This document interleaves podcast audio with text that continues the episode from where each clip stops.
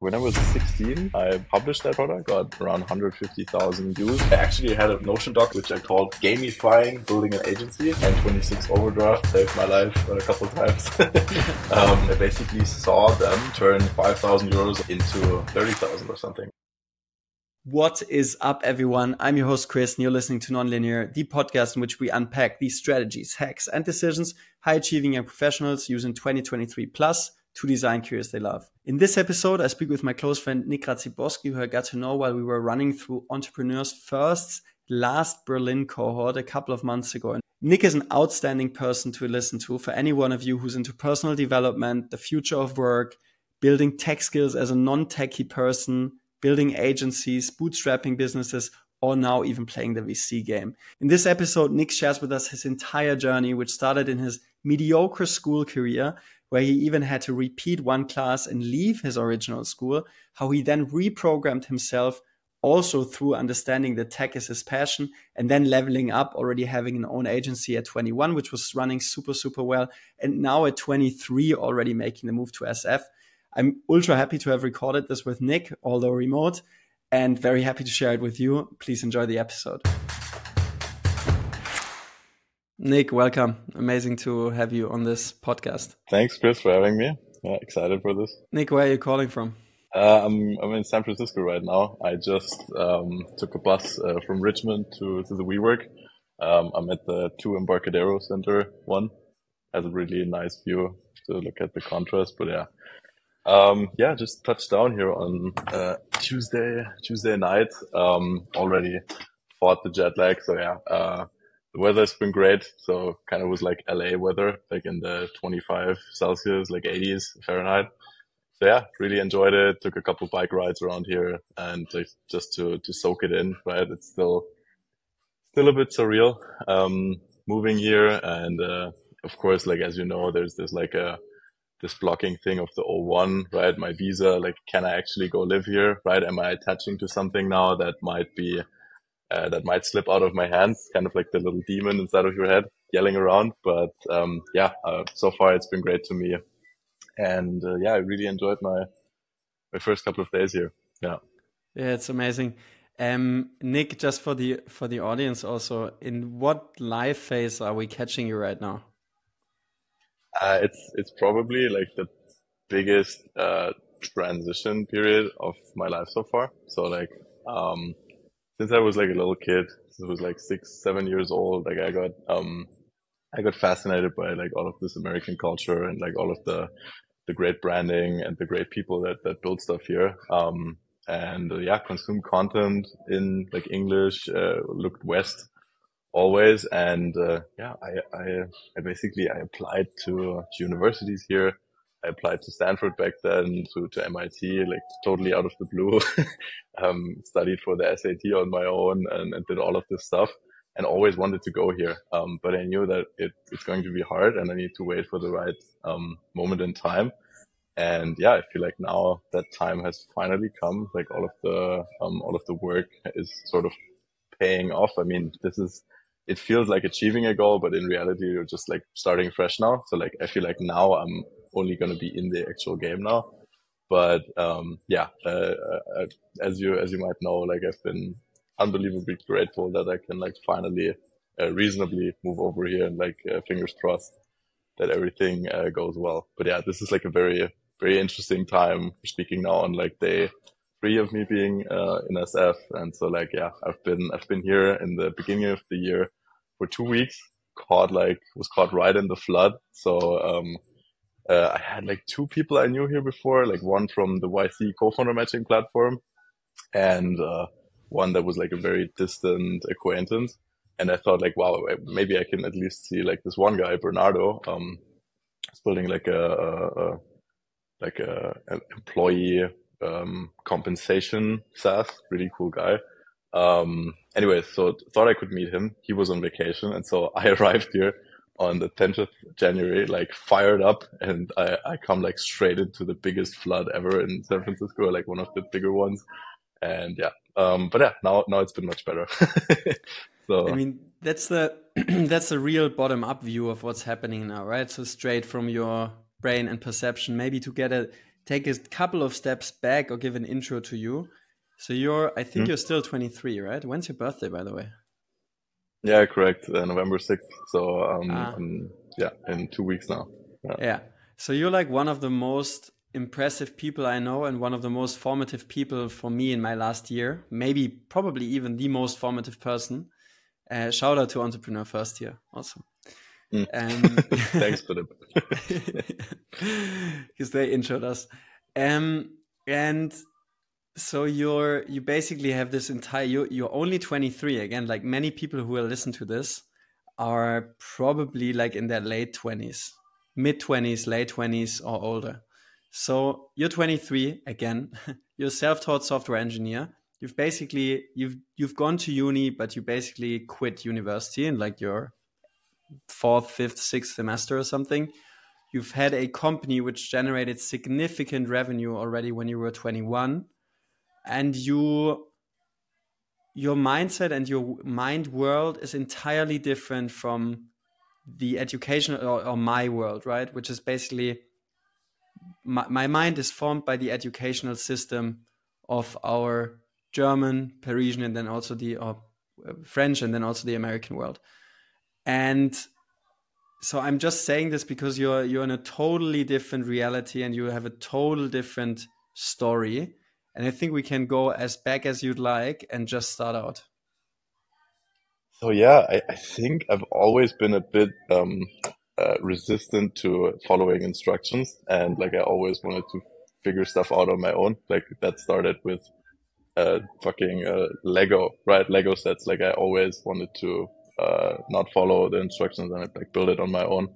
And then yeah, I um, my teachers uh, I wasn't I wasn't necessarily a favorite. So like I think I also have like a bit of ADHD. Like I'm I'm, I'm coping with it pretty well, but during school it was um yeah I draw a bit too much uh, attention and uh, yeah so like I would say my school years weren't like the most happy go lucky and uh, yeah the, I, I've basically always been like on the uh what do you, what do you call it basically not not a teacher's favorite right anyways, so um, yeah, school years. Um, my parents motivated me with like buying Lego toys and stuff, and so I got through elementary school.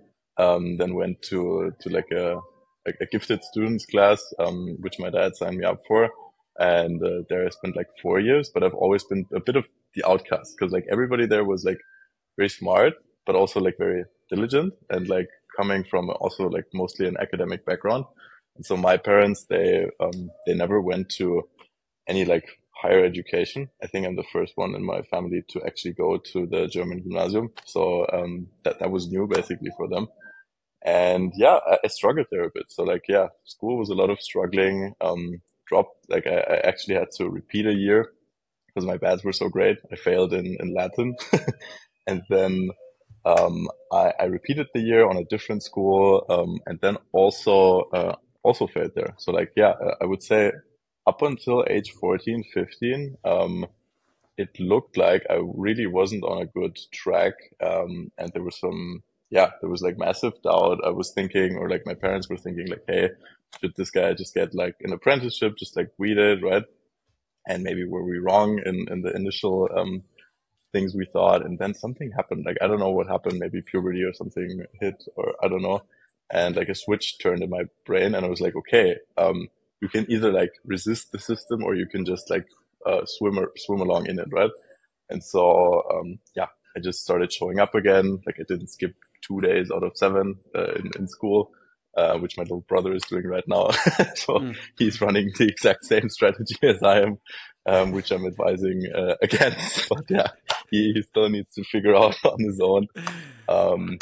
Dude, it's so funny. It, it's been so bad that I even had to go to a doctor to get like, um, to get a, a full screening, like a, uh, because like I was, I was pretending so hard to like not go to school. Um, anyways, wow. so kind of, kind of had a turnaround there.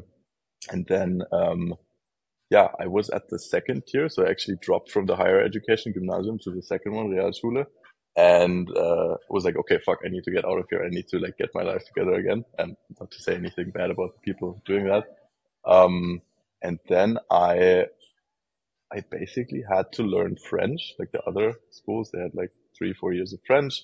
And, um, I had to learn all of that within like nine months or something, or like six months. Um, and then like to go back to the gymnasium without having to redo a year, basically, you have to have like a grade of 1.3, um, in, in like your your entire grade. So like that seemed like really impossible. I was like, fuck you, I'm just gonna try it, right? I pulled up this legislation from like the Bavarian ministry side. Like I don't, I don't even know how I found it. I, I don't know. I went to my principal. I was like, I, I want to do this, right? And so I feel like those were like early signs that I was just gonna find like whatever loophole and like just just go try it, do do do that kind of stuff. Did it. Uh, watched like a shit ton of French movies, played Assassin's Creed in French, and did all of that stuff. Played and what in French? Made my way. What did you play in French? Uh, Assassin's Creed. Assassin's Ah, Creed. There was like a there was yeah, no, there was a there was a yeah there was a French one. I think Assassin's Creed Unity was French, and I played that in French, and that actually helped really well. So, anyways, um, went on to there. I know this is like the the long long version. At what at what yeah, point on yeah, and then um, yeah, I went to high school again. Did really well in school. Um, what age are we talking about, had- by the way? Like how old were you then? Um, so age 15, roughly, age 15, 16. And then, yeah, uh, I started doing well again in school and like really, uh, pushed a lot. And I was on this upward trajectory, right? On this serendipitous spiral going up. And we talk about this a lot, like you and me, about like negative and positive feedback loops. And I feel like I was in a very positive feedback loop. I was working out four times a week. I was eating so clean, like I've never done in my life. Maybe now, but yeah um, it's like no sweets, only protein shakes, and like really started um, seizing life in a way, right? And that felt really good. Um, uh, meditated a lot back then, so I was a very, um, I would say, a very wise sixteen year old, seventeen year old, and uh, yeah, I, I was so excited and on fire that I was like, dude, I'm just gonna try applying for these American universities. I'm just gonna apply to Stanford, apply to MIT It's like a very long process. You have to write like pages and pages of applications. I had to do SAT tests, had to drive to Munich for like special tests. I had to study on, on my own for them and stuff. Um, and did all of that. Unfortunately didn't get in. They take, uh, very little, um, international students there, um, cause I applied for the stipend. Um, anyways, how high did yeah, you score? How did you score? uh, 1440, uh, 1440. So that's like, I think it's like, it's a pretty good score, but, um, if you want to get into Caltech or, or fucking, uh, MIT or something, you need like 1590. So I was like 98th percentile, but you have to be like top, top, top, uh, 0.01, right? Um, but yeah, I'm, I'm very glad I tried. I'm very glad I tried. And I even had interviews with, uh, some Stanford people. So that was really interesting. And it kind of also made me want it even more because I felt like, okay, like I, I was in the process already. So it wasn't like completely out of reach. Like some things you maybe just like never try and then you think like, oh, okay, that's not my path anyways. So that also like just strengthened the seed of like, hey, I want to go here, right? Um, and yeah, I then moved to Munich, um, to, to study. So I did like my A levels, um, I also did pretty well in them, um, and, uh, studied electrical engineering then in Munich. And, uh, yeah, by that time, maybe to give more context, um, by that time, I've, uh, I've been coding for like four years now. So like I started at the age of 14, um, started, um, out of, out of a curiosity for hacking. So like I had this one friend who shared, uh, who shared like a, uh, basically a toolkit to, um, like remote control your friend's computer, right? And that like to a 14 year old gamer, um, I was a really chubby gamer back then. Um, that, that was like super, uh, super exciting. And so like I, I crashed their games a lot. And then I noticed like, okay, this is getting picked up by the antivirus software. And so I, I basically copy pasted together my own like little Frankenstein, uh, software. And just like my, my first programming attempt was literally just like changing, like deleting the name of the author on the program and like writing my name there. It's like, yeah, this is Mm. mine now. I'm such a, I'm such a hacker. so that's what you call a script kiddie. I'm, I'm sure you, you heard of the, the term.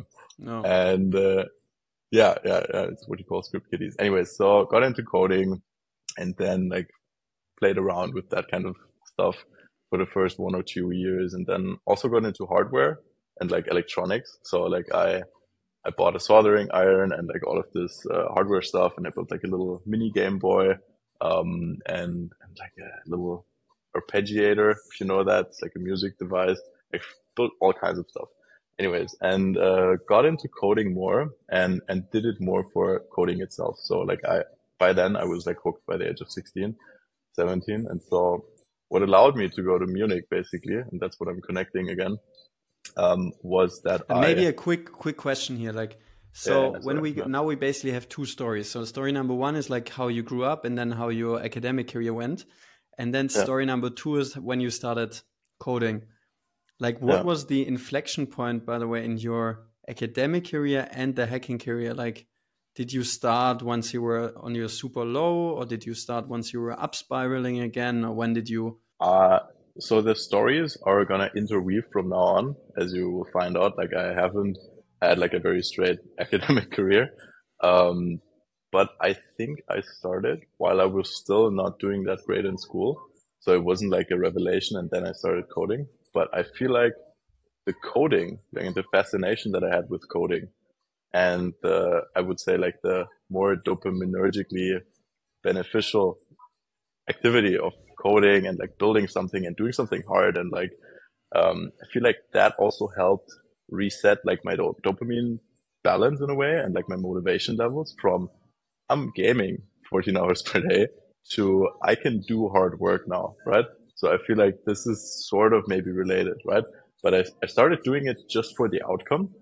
And um, so yeah, I started coding for the outcome. If somebody would have just sent me the final thing, I maybe would have never started it. But because it wasn't out there, I had to figure out how to get it, right? And that was my motivation to how to get learn what? like to, to, to get like that undetected um, thing I could uh, fuck with my friends' computers with. Like, yeah, uh, so, yeah.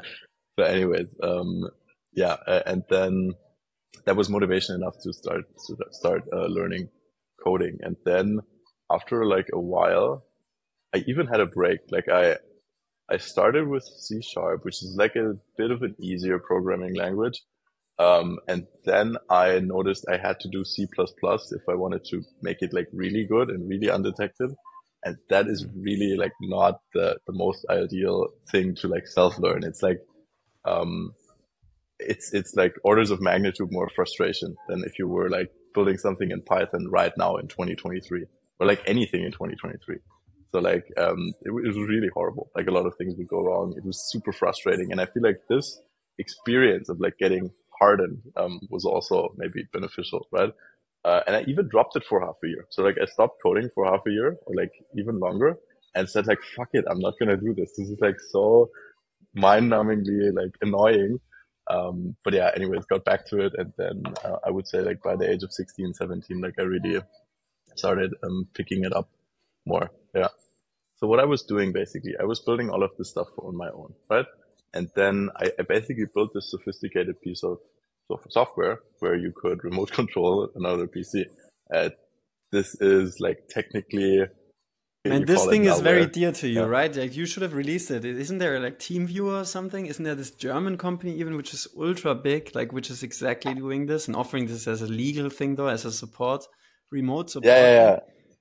Yeah, and, and the thing is, like, I, I actually did, I actually did release it. So the story was, I built it for myself, and then I had it lie around, and then um, like one day I just uh, woke up from a from a night of partying and I was bored and I felt like okay what am I gonna do on my Sunday? And I always used my Sundays pretty productively. So I was working a lot and I felt like hey this piece is just, like this thing is just lying around. Why don't I just open source it right? And so like the this is also like a pretty pivotal thing basically in the career in my career which basically started my career the decision to say like, Hey, I'm just going to share the source code, like the blueprint of like how I built this and, uh, which was a novel thing at that time. So there were no types of this software in C++, like open sourced in the way that I had it. Right. And so like when I was 16 years old or something, I published that product or even when I was 15 or something, 2015, 2016. Um, and I, I recorded like two YouTube videos about it posted it on Reddit and like did all of this promotion basically.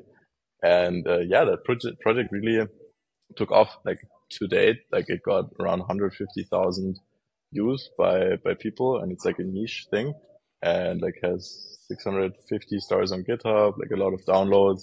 There was even like five people that contributed to it, so there were like other people that were like contributing code to it, and I was reviewing it, and uh, yeah, that was really cool. Anyways, but that that basically kicked off my career. So might have been like the most important decision.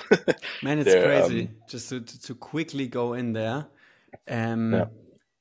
This episode one, let's call it episode one of Nonlinear, the first around 10 episodes or something. Now, uh, episode number one actually started with Ariel. You, you know Ariel, at least from my tellings, right? And Ariel also told us that like his entire like like he just now raised a couple of millions again, right? The Series A or proper seed, I think, before the after this angel round. And he also says that his entire journey like kicked off three years ago, of course, like way, way later than your coding journey, but it kicked off with like releasing content and like releasing his thoughts to the to the thing. So I like this common thread is literally like you cannot not see it in all of these conversations. Mm-hmm. 100% and i think like looking back now i think the the more yeah the most pivotal moments were like when you made a bold decision to like release something or to like go outside of what you're I mean, it's classic, right? You go outside of your comfort zone, like, like you also go outside of the people you know, like you apply for something new, right? So like EF, for example, is also something where you're like, okay, like I'm just gonna go quit everything and like uh, go out there. And it's like also a bold, bolder thing, right? And for me back then, doing a bold thing was meaning, um, hey, I'm gonna put myself out there for the very first time. I'm gonna record myself like in a YouTube video and like tell people about this thing. Um, and I actually haven't done a lot of that um, for for a long time. Um, so yeah, this is actually something where where I think yeah, I, I should I, I could should release more. Of course, like it's a time it's a time thing, right? Um, but yeah, I had a lot of these thoughts um, in the beginning of this year, basically. Um, but yeah, we're gonna we're gonna come to that part. Beginning of this year, yeah, exactly. I mean, now you're running yeah. a different script in terms of strategy. Yeah. Right? So, yeah, um, hey, I didn't want to interrupt you there. Still, I did. Where were we? You released the code, got yeah. 150,000 impressions on it. Yeah, today. So like not back then. It was uh, a little like less. It grew over time. Um, so through this first project, my first um, my first employer basically found me, and uh, during my during my A levels, um, or like right about my A levels, he he kicked off the contract like right when I was in the hot phase of like preparing for for my A levels. Um, I did my first uh, paid work, and uh, yeah, it, it was uh, it was really crazy because like I I think I something inside of me prompted me to to negotiate pretty well there.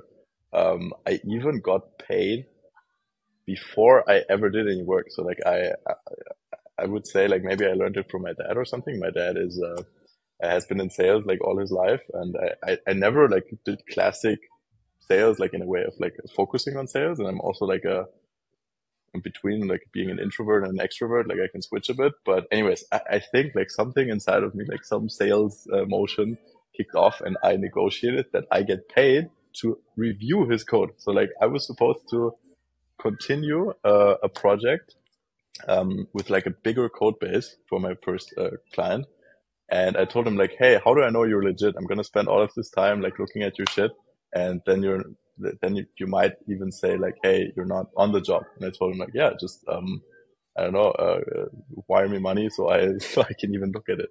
And I got like my first, I think, 1,500 euros or something, just, uh, looking at this code. And I was like, wow, okay, this is actually legit. Um, and of course, like I discovered Fire then, right? I, I had like a very good, like proportional hourly rate. So like, I think over the whole project, um, like six weeks, I had like a if you if you uh, calculate it through, I had an hourly rate of like a hundred or something, um, which was like the very first money I ever made. I think besides like selling something when I was in kindergarten, and so that of course got me hooked and was like, okay, um, I can actually make a career out of this, right? Um, but back then I was still, um, in the paradigm of thinking, okay, you need to have formal education. You ought to have formal education. And so I never thought like that I, that I should just go straight into this, right? So I believe back then I, I saw the opportunity of like, hey, I could just start an agency here or like just freelance and like continue to make money. But I, yeah, I'm like a very curious person. So I also wanted to be in the sciences in a way, right? And so, yeah, that led me to. Okay, nice. So you're like basically 18, 19, you discovered fire. You um, almost drive around in a Lamborghini, I assume. And then. Mentally, yeah. I was actually like, I was actually configuring cars. Yeah. Um, really? yeah. no, not, not a Lamborghini. Um, but, but I think what, what I liked at the time was the, think a BMW Cabrio or something. Uh, and I already thought of like, hey, wouldn't it be cool if I moved to Munich to like go drive the um, that distance with, with that new car and like impress my then girlfriend. um, yeah, uh, so I discovered fire when I was like 17 and then could actually move to Munich um, because of that. And so I became independent like at a very young age. So like parents weren't doing like that amazingly well. So I paid my flat and stuff uh, on my own. Uh, and uh, moving to Munich, it was of course expensive turf. I paid like a thousand forty euros per month for thirty square meters, which is pretty mm. pretty hefty. wow. like, um, but yeah, it was a cool flat. Um, and I had a great time in Munich. Um, studied electrical engineering and picked that because I didn't just want to do regular um, computer science. Because um, especially in Germany, commu- computer science is less applied and it's like more hey, learn about this like computer architecture. And I was like, yeah, um, I know all of the stuff I want to know. I'm only going to learn the boring stuff. So like, I'm not going to do that. And so yeah, I picked electrical engineering also, um, out of like the wanting like to do something difficult and regretted it pretty quickly. when I just started university, I, I kicked off my first real startup project. So that was like in 2018, late 2018. Um, I I got together with a friend from my hometown. Uh, Toby Heller is his name, um, and uh, we got introduced by a mutual friend, and he came to me with a bit of a dumber idea. Like, but we thought at the time it's cool. We wanted to build like a, a an app where you could battle yourself in who drinks the most water. Totally, totally fucking stupid. Um, and, and I, but I also thought like, oh, it's a cool idea. And, um, I started working on that. Uh, that of course didn't go anywhere. Um, but we kind of noticed like, hey, this might be a cool fit to work together. And then Toby at that time was, um, into weekly planning a lot and, and like productivity. And I wasn't back then. So uh, he introduced me to all of that. And, uh, yeah, he was working on, uh, on a physical weekly planner. And so we thought like, hey, how about we take this physical planning strategy and uh, and, and basically mold it into a product. And so there, the idea for Dplan was born, which was like my first SaaS um, company that we wanted to build. Um, and uh, we spent around like a half a year to nine months on that. Um, was like fledgling, very fledgling work, um, very ineffective in what we did but I, I basically cut my teeth there a bit on like what, what's actually required to build um, to build a software there. We also pitched to a couple of bigger companies like Kantar and like tried to uh, try to like a build it for ourselves, but also b build it for corporate. So I feel like the the sense of like wanting to build something in B two B was was always there. I wasn't really into consumer that much, um, and yeah, pitched a couple of people. Um, and uh, basically earned money freelancing and then spent it on my startup ideas, right? And that was like the theme for the past five years, I would say. So um, any money I made basically went to um, went to fueling or like funding my own like scalable ideas or like tr- trying to climb the entrepreneurial ladder. And that wasn't something that was like incepted into me. Like back then, I had like a really really weak network, I would say. So like for the first three years of my entrepreneurial career, I had very little resources, very little guidance, uh, but I just knew like, hey, I want to build a startup. And I was, that's also like a trait that I'm, I'm glad I had. I was like so overly naive in thinking that things will be so easy and I will make just easy money, obviously, right? Raising money, um, and, and building a venture backed startup. It's like, uh, you, you'd have to be an idiot not to, not to try that, right? Um, but yeah, uh, things took longer than expected. Um, and so I went through that project, still studying electrical engineering. And it's been kind of like a juggling balancing act because I was balancing my time between studying, which was, it's basically a full-time job if you do electrical engineering, freelancing, and then also building this new startup idea and actually spending money on it. So like we actually hired developers for this, um, which was kind of local. Um, and I had a really terrible, I think, like first mid semester or something because I was running out of cash.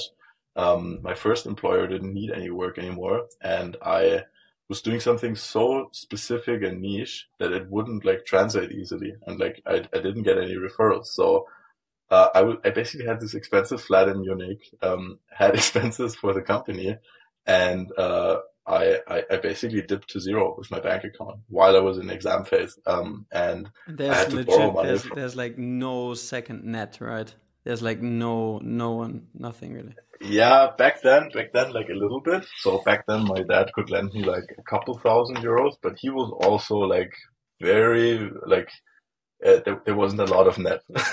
Um, so so if I, if it weren't for him, like that would have maybe already been GG back then. Um, but yeah, I could, I could borrow like, I think 5,000 euros or something from him and then hustled my ass off to get contracts in. And that was basically my journey into e-commerce. So like, um, uh, Toby was at the time that we were running this D, plan. Um, How did you get startup. to know this Toby dude, by the way? Um, through a mutual friend. So a mutual friend that went to the same school, uh, and actually they organized raves in, in Nuremberg. And I went to a rave of theirs when I was like 14 years old or 15 or something. And, and that, it, it was like very innocent, all very innocent. It was like out in, like open air raves. Um, and, uh, Toby's also a very well behaved guy. So like not your Berlin party maniac. And so, yeah, we met through a mutual friend. He's, uh, his name is Basti, Basti Bretting. Um, and, uh, yeah, he introduced us back then. Got it. Okay. Just wanted this background. And then you went onto your ecom journey. Exactly. And that, that kicked off the ecom journey, which was like 2019 roughly. Um, so Toby started after being in Miami and being inspired there for half a year. He was visiting his girlfriend. Um, he started Palm Suit, which is an e-commerce uh, brand still around today. Um, yeah, really, really great at branding. Like Toby is, Toby's great at marketing, branding, um, all these things. And uh, he made some friends at Shopify meetups, I think, in Nuremberg.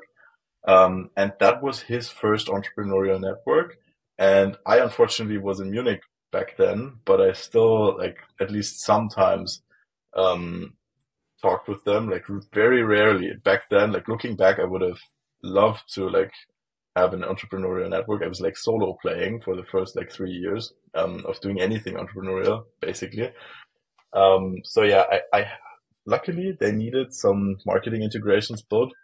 And so I uh, basically started a freelancing journey in e-commerce. And that was like the first somewhat sustainable client base, um, that I developed. And, uh, yeah, it was like in the Shopify ecosystem a lot. And so that was basically up until last year, that was like my most reliable money making engine besides like sometimes doing web design. Um, so yeah, that, that was basically another freelance engine. And then looking at them, of course, in e-commerce, like I was still studying and then I, um, yeah, it's actually like my, my, it, it's not as easy to tell it linearly because like my whole journey has been a, through a lot of overlaps. So I was basically phasing out of that first B2B SaaS startup, Dplan, the productivity software. We decided to like cancel it, to like uh, stop doing it because Toby was also busy with his new ecom brand. And then I met a guy um, called uh, Darmas, um, who who um, yeah was at a creative agency total extrovert. If you saw him once in your life, like you will probably remember him for the rest of your life. Um, super nice guy and like really lovable. And uh, we got introduced by a friend um, who's also a podcaster, Fabian Tausch, who you, whom you know. And uh, he introduced us back then because Darmus was looking for a co-founder. And so I felt like this was a good opportunity to learn from somebody more senior, also somebody who had different skills than I did, right? Like I was a programmer back then, still like pretty introverted, uh, not a lot of network. And Darmus was like bling bling advertising agency and like, um, yeah, pitched me also really, really well on the, on the idea. And so I decided to work with him then. And, uh, yeah, uh, the, the, idea was basically building a LinkedIn for DJs. So Darmus was a DJ, um, back then. And, uh, he, yeah, he pitched me on that. and, uh, I was a lot into like music, going out. And so I was like, yeah, this is cool. I never earned any money with it. And we did that all the way up to COVID. Um, so the hard stop for that was COVID because like event scene is dead, right? And then money making engine was, was running somewhat. Uh, I noticed that studying is getting harder and like less and less important because I'm noticing all these entrepreneurial possibilities. And yeah, having, uh, having worked for all these people in e-commerce, I basically saw them I don't know, turn 5,000 euros of ad spend and, and, uh, uh goods, uh, um, merchandise into 30,000 or something, right? And so, uh, for the first time, I was thinking like, Hey, why? Also, like, why would I get paid a thousand euros to build their marketing funnel to, um, to have them make a hundred grand, uh, per month, right? And that was also a naive view. So, um, I, I thought, okay, building it, as most engineers do, uh, building is the important part. But I noticed later, like, no, actually, all of the little fine tuning marketing stuff is the important part, and the other stuff is just the execution. Anyways, let me let me to think like, hey, if these guys can do it, I can also do it. Um, and I wanted to build an e-commerce brand. So um, totally different game, totally different game. Haven't been in marketing before. I just sold myself a little bit maybe and looked at what they were doing and I saved up around like 30k um, at that point. So I was like a very uh, rich student back then, had a very good life, um, and uh, I decided to YOLO it all into these baby carriers, right? So Did I you drive I spent, the Bentley or the BMW until then? No, the BMW never came. Um, uh, unfortunately, because like having that as fixed cost would have been even more constraining. So, so I, the only thing I ever spent on was like food, just like, um, conveniences in a way. So like I was a big, uh, big on eating out, not, not cooking myself. Um, and, uh, anyways, took my money into Cocosi, a baby carrier brand. And this was something where, uh, I, I brought on a designer, uh, whom Darmus connected me to, actually two designers. Um, one fashion designer and his uh, her her boyfriend, uh, like an architect, and they helped me design this baby carrier because like we didn't just want to um, create like we didn't just want to copy something we wanted to build something new there right and i felt like if i'm doing that i'm gonna have a more defensible product and uh, i basically landed on the product category in e-commerce. Like the thought process was like okay i want to do e-commerce. What's something that is more uh, unconventional right? And so I was thinking, okay, uh, an industry that I'm not exposed to, or like these young e-commerce um, uh, chat types, I don't know, uh, marketing bros, um, is, is babies, basically, right? So baby carriers was like a product, like easy to ship, all of these things. It was kind of like a spreadsheet Excel um, uh, company founding, mm. right? And so um, I went into that market, had to like source the fabrics was like a nine month process of like putting it all together, getting it tested and stuff. Um, so I brought this product to market with the help of uh, Laura, um, uh, the the designer and, and her boyfriend, and uh, thought that would be the Goliath task, right? And now I can finally make money, pay myself a salary, and like accelerate up, right? Um, and brought it to market and we sold profitably um, in the first couple of weeks, which was great. Um, and I thought, okay, I'll just turn up the ad spend and I make and money. How right? old so, were you? How old were you at that time? 20, 20, 20. I think, or 19 years old or 20 or something. Yeah. Did you already drop out? Not yet, not yet. So I believe, uh, just when I was about starting to sell the baby carriers in 2020, I decided to say, okay, fuck it. I'm not gonna, um, uh, university isn't for me anymore. And that was also like a somewhat big decision back then, because back then I didn't have a lot of entrepreneurial friends, right? So all of the people in my circle were saying me, are you, are you out of your mind, right? uh, what are you doing? Um, but I decided to go, um, to go do that. Um, and my, my bank account was like at an all time low because I, I had all this money. I invested it all into the carriers. Um, I paid myself a salary. I, I didn't do any freelance contracts to focus, like one thing, fully focus on this thing for the first time. And then I thought, okay, now I can finally pay myself a salary now that this is selling. And then um, comes a competitor uh, that, uh, yeah, sent a cease and desist basically. So um, yeah, we got sued, um, and I was like, okay, uh, what's this? Uh, I, I wasn't that panicked at first because I uh, I knew like we were building something new, right? Um, and we we were not infringing on anybody's trade dress in a way. And so I gave it to a friend of mine who's a lawyer and had this evaluated. And he was also like, yeah, I'm very bullish. We can get this, um, we can get this over with, dealt with, right? So I was annoyed at the fact that I had to do all this paperwork now, which was like I had a flashback from, uh, from, from, uh, creative writing in, in high school, right? So I had to write like a 20 page document to like preemptively not get sued by them. And then once we got sued by them, I had to write another like 25 page document lining out like everything of like why our thing is not copying them and why we are basically, if you take the baby carrier market, there's like a congregation here and we're like here, right? So like we actually innovated on something uh, in, in like the strap system, whatever.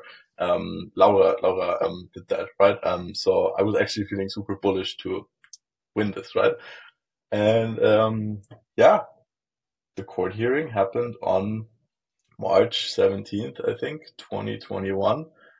And my lawyer told me not to come myself because like you just get asked a bunch of questions and like that's how, how, how these things go is what he said.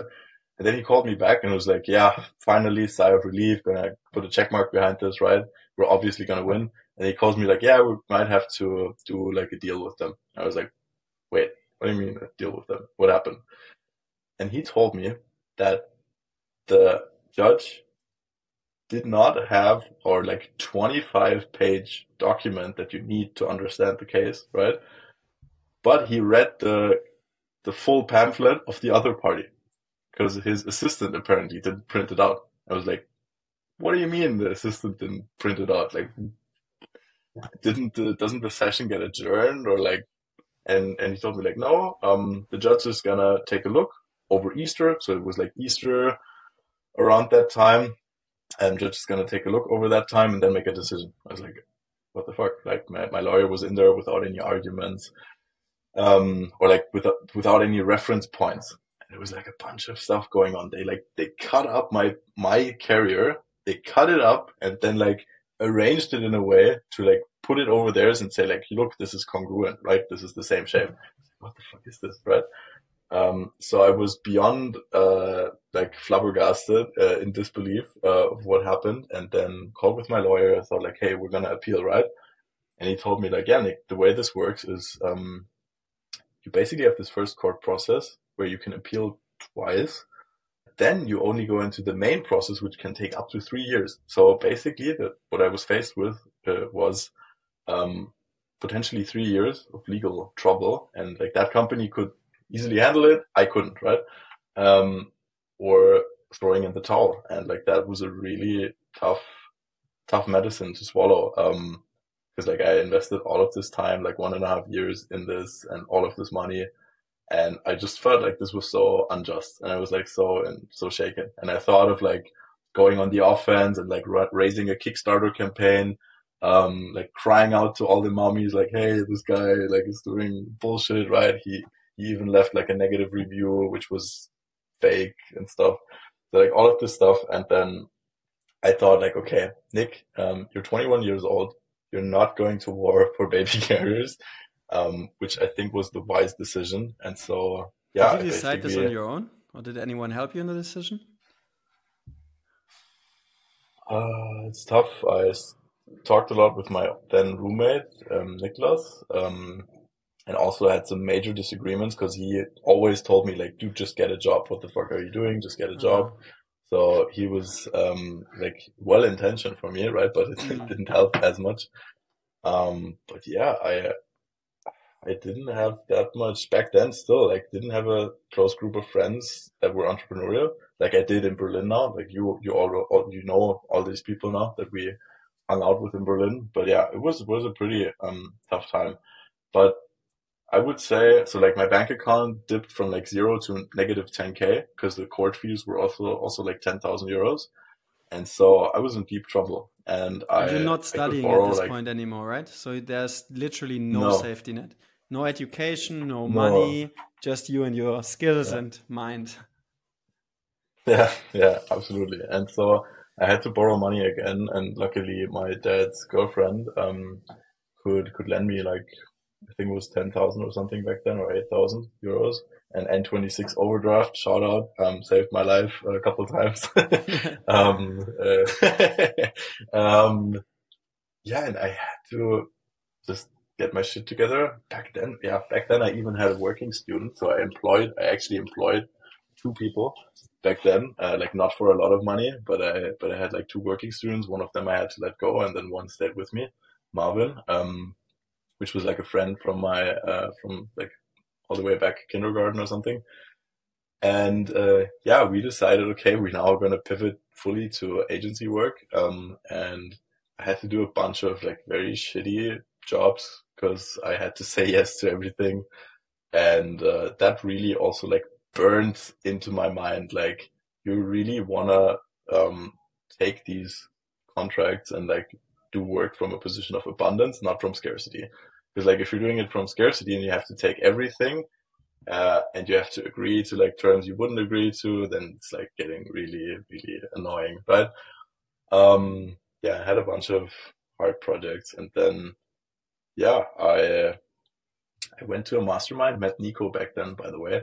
Um, went to a mastermind just when this happened and thought I could tell anybody, everybody at the mastermind, like, hey, I'm scaling this e-commerce brand. There were all e-commerce people there. And then I came to the mastermind saying like, yeah, I just got fucked. Um, mm. I'm, I don't have any, I don't have anything to talk about because like everybody was like strategizing and just like generating value for each other.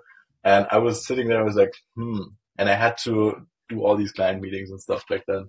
But yeah, anyways, first mastermind was um, was still um very very nice. And um, very, I met a lot of the friends. Very very quickly, what's a mastermind, and how do you get? Yeah, uh, so um, so masterminding comes from um comes from Think and Grow Rich. Help me again. Napoleon Hill. His name is Napoleon Hill. Yeah, yeah.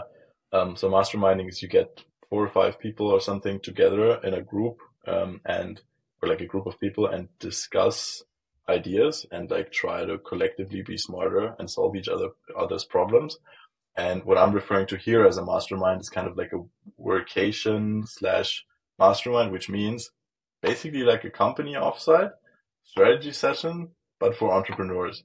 And you spar with each other and it's like some are more formal and have agendas um, some do not right yeah, so so Nico organized this, um, uh, which I was very grateful for, and I met a lot of the Berlin friends that then, um, yeah, I, I, came to know and love. Um, anyways, low point here, and the I basically spent the next six months uh, being lost in a way, uh, like being really lost in like what I'm gonna do next, because I had all this ambition to build like a a software company. Even the e-commerce business was. Was try basically laying the groundwork, building the capital, making an, like a small exit to later build software, right? This was just a means to an end. And I was like, okay, I'm now further away than I've ever been. And, um, what, what really hurt was that I didn't have a thing to like pour my energy into. So the critical thing wasn't necessarily that I was broke or that I was like, um, on paper, like all these bad things happened, but like I didn't have a, a passion project, like something I could pour my heart into, right? And that really fucked me because like all I had to do was like shitty work for other people. Um, and there was like no vision for an agency, I knew this was just temporary and like I didn't accept that as much. Like looking back, I might have just, uh, I maybe would have just um, told myself earlier, just try to um, find peace in running an agency for a year and then look what's next. But yeah, I was like frantically. Would you would you tell yourself this? Would you tell yourself to to stop, go back, and be in peace with the agency for six months, nine months, twelve months? Um, probably would have been the more effective thing to do because like what I was doing back then was uh scribbling out frantically, like basically falling asleep, startup ideas and like being in the shower and like having all of these like brain foggy thoughts of like fuck what what unique insight can I just like force out right now to build a startup? So just like cramped up, cramped up six months. So um I, I think I'm glad I didn't just end up running an agency uh, in the classic sense, but saying to myself like, hey, fully embrace that you are now not in a position to build something scalable, right? Or not, don't have the capital, don't have the access and just accept and lean into and like fool yourself into thinking that building this agency is cool. So I actually had a Notion doc I built for myself once, which I called gamifying building an agency and I reworded all of the shit I had to do into like basically startup milestones to um to like Mozart's fun, um into into yeah brainwash myself. This is like a major point. Which is yeah. which is already a hint towards your super advanced mindset, by the way. This is also cutting tying back to the intro if someone is listening up until this point. Um, this is like what I mean with you being like such a formative person because you're already at 23, like have this super advanced mind, which now thinks about gamifying this agency. I totally resonate with this restlessness of like, I need to come up with an idea. By the way, reference back to the episode with which will be released in the week in which we'll release your episode too with like Finn and Emil from Kappa. They actually tell us that they got their their prime idea. They had a couple of ideas and they got it from a fr- friend who runs a successful startup already. And they gave them the hypothesis. So like this entire like bottom up ideation, I think there's nothing harder. There's no harder task you can basically give yourself, right? To be like, okay, I will from my living room or whatever, I will come up with a scalable idea for Airbnb. Yeah. Okay, try it. so anything long interruption here. Why? because I I'm I'm currently missing the point on um this this agency wasn't a flop, right? This was the Shopify agency, right? Um so so to to piece it together, actually I think no. So what happened what happened basically was I I was running so many experiments all the time that I sometimes get confused what I did myself. Um, I, I did a various, various work. I didn't spec, like, I didn't specialize back then. And that would also be like advice I would give myself now to specialize earlier and just accept that, hey, you're not in this for the fun, right? You're building something scalable. You're going to delegate it, whatever. Um, so I did various projects and then still did like startup ideas on the side, like I could go into those, but it's just been like, I would say like five other small projects that I did. And then, um, over the turn of the year, I wanted to build a conversion optimization agency. So like I landed on that because I felt like this is a better way to decouple my uh, time invested per hour from the money I earn, right? Like you can, depending on like how big of a company you attach yourself to, if you improve the conversion rate of Apple by 1%, you're fucking fabulously rich, right? Um, uh, compared to like just doing software work where you get built by the hour almost. So that's what I wanted to do. Got more into marketing over that time. Uh, but also noticed this isn't for me. So like I worked with a couple of cool clients like um, pkw.de. It's like an auto trading site.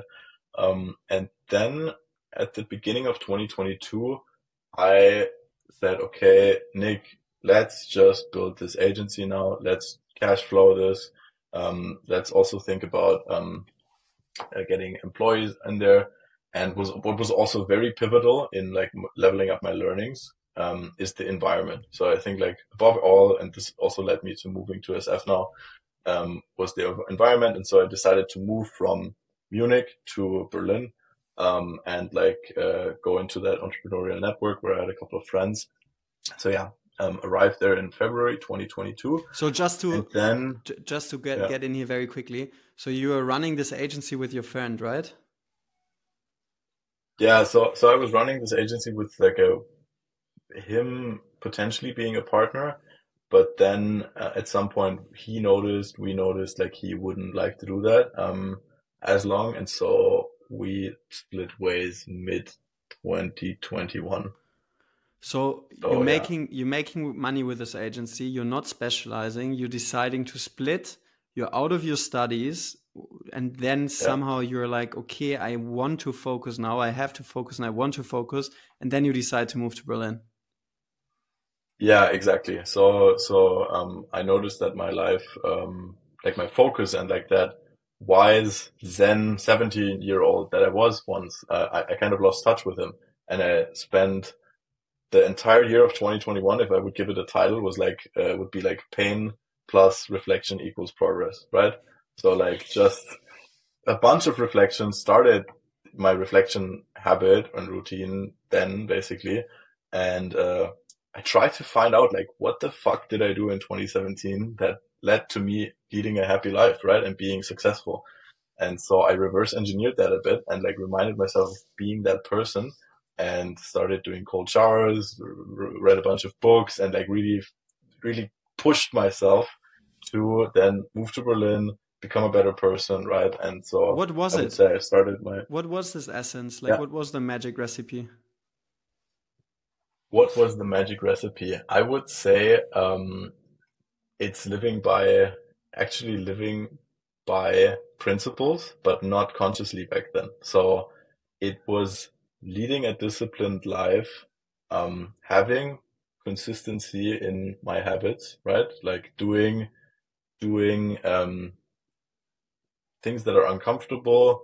Um, yeah, just being, being disciplined all in all and like going into that positive feedback loop of building discipline, being able to do more hard things, getting rewarded for these hard things and like shifting your dopamine system from consumption to production in a way and to um to yeah being comfortable and happy with doing hard things. So like back then i i, I yeah i did this SAT training and like wrote like C++ code like for five hours and was like a nightmare uh, debugging basically. Um, but I was cool with it because like I didn't expose myself to as much stimulus. So I think those are like some of the things that I'm now incorporating again and that I had back then. Meditation, like all these things. Yeah. So you're moving to Berlin, you're like one thing. Yeah. You have to go back thing, yeah. more or less. You have to get back into your system. You go there and then you start the Shopify agency. Exactly. So I I was freelancing back then and I was charging more and more um, for my services and then um, I figured, hey, I'm gonna bring on, um, I'm bring, gonna bring on other freelancers, and I would say that was my first peek into um, proper entrepreneurship, as in building a company and getting in employees and like actually negotiating contracts, budgeting properly, and like really, um, yeah, learning the ropes of that more of like what what does it mean to build an agency? Because like the the previous working student was like a undefined role. I don't fucking know, right? it's like uh, more of an experiment. So brought on these people and like at the at the peak had like um, five people um, working with me, um, a bunch of partners that I that I worked with, and uh, yeah, built Shopify stores for for like very very like great um, direct to consumer startups like um, Holy Energy, um, which now uh, raised a bunch of money. I think they raised like 10 million or something. Um, uh, great, like amazing founders, amazing people.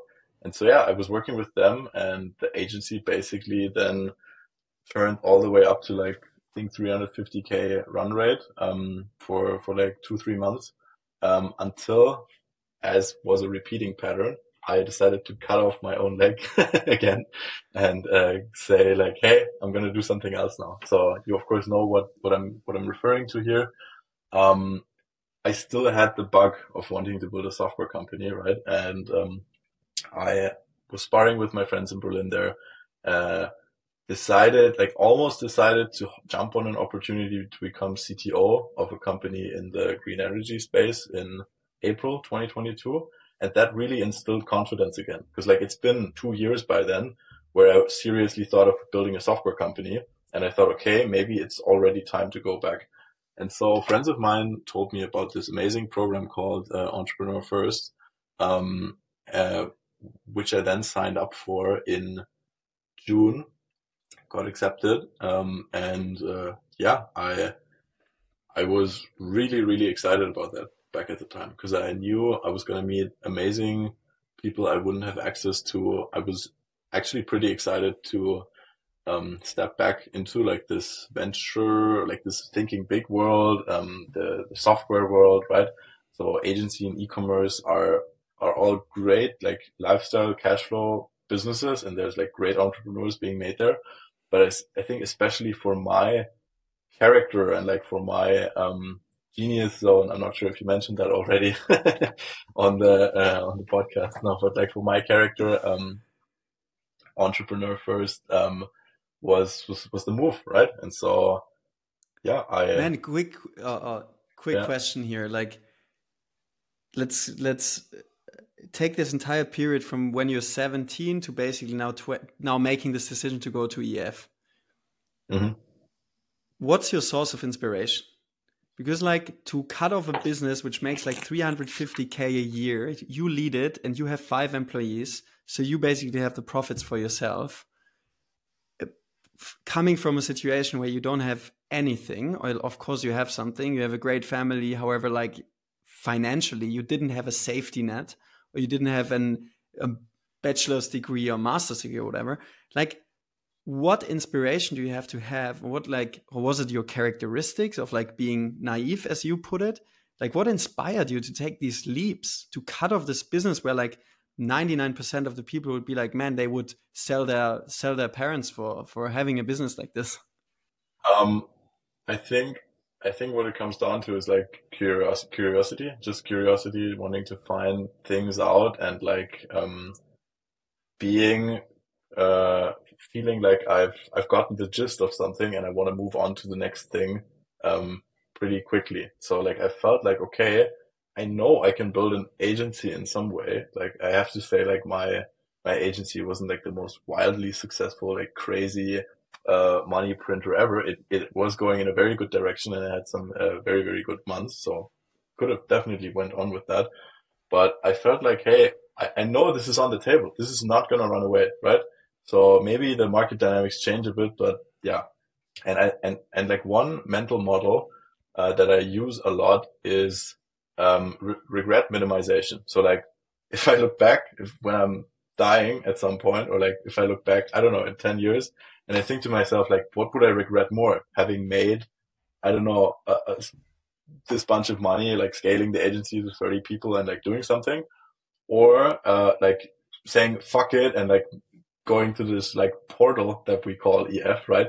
Diving right in and then seeing what, what happens, right? So um, and, and, especially like um, being able to work on something that uh, that yeah that that's that's like way more intriguing to me. Like um, I'm not sure like how much I shared of this background, but like I'm I, I was a bit sad to like leave um, my studies because I'm I was I actually wanted to figure out all of these things, right? Like I wanted to learn these things in electrical engineering, and I like being like around uh, scientists and stuff. And I thought like, wow, oh my God, there's like biotech people and like physicists in EF.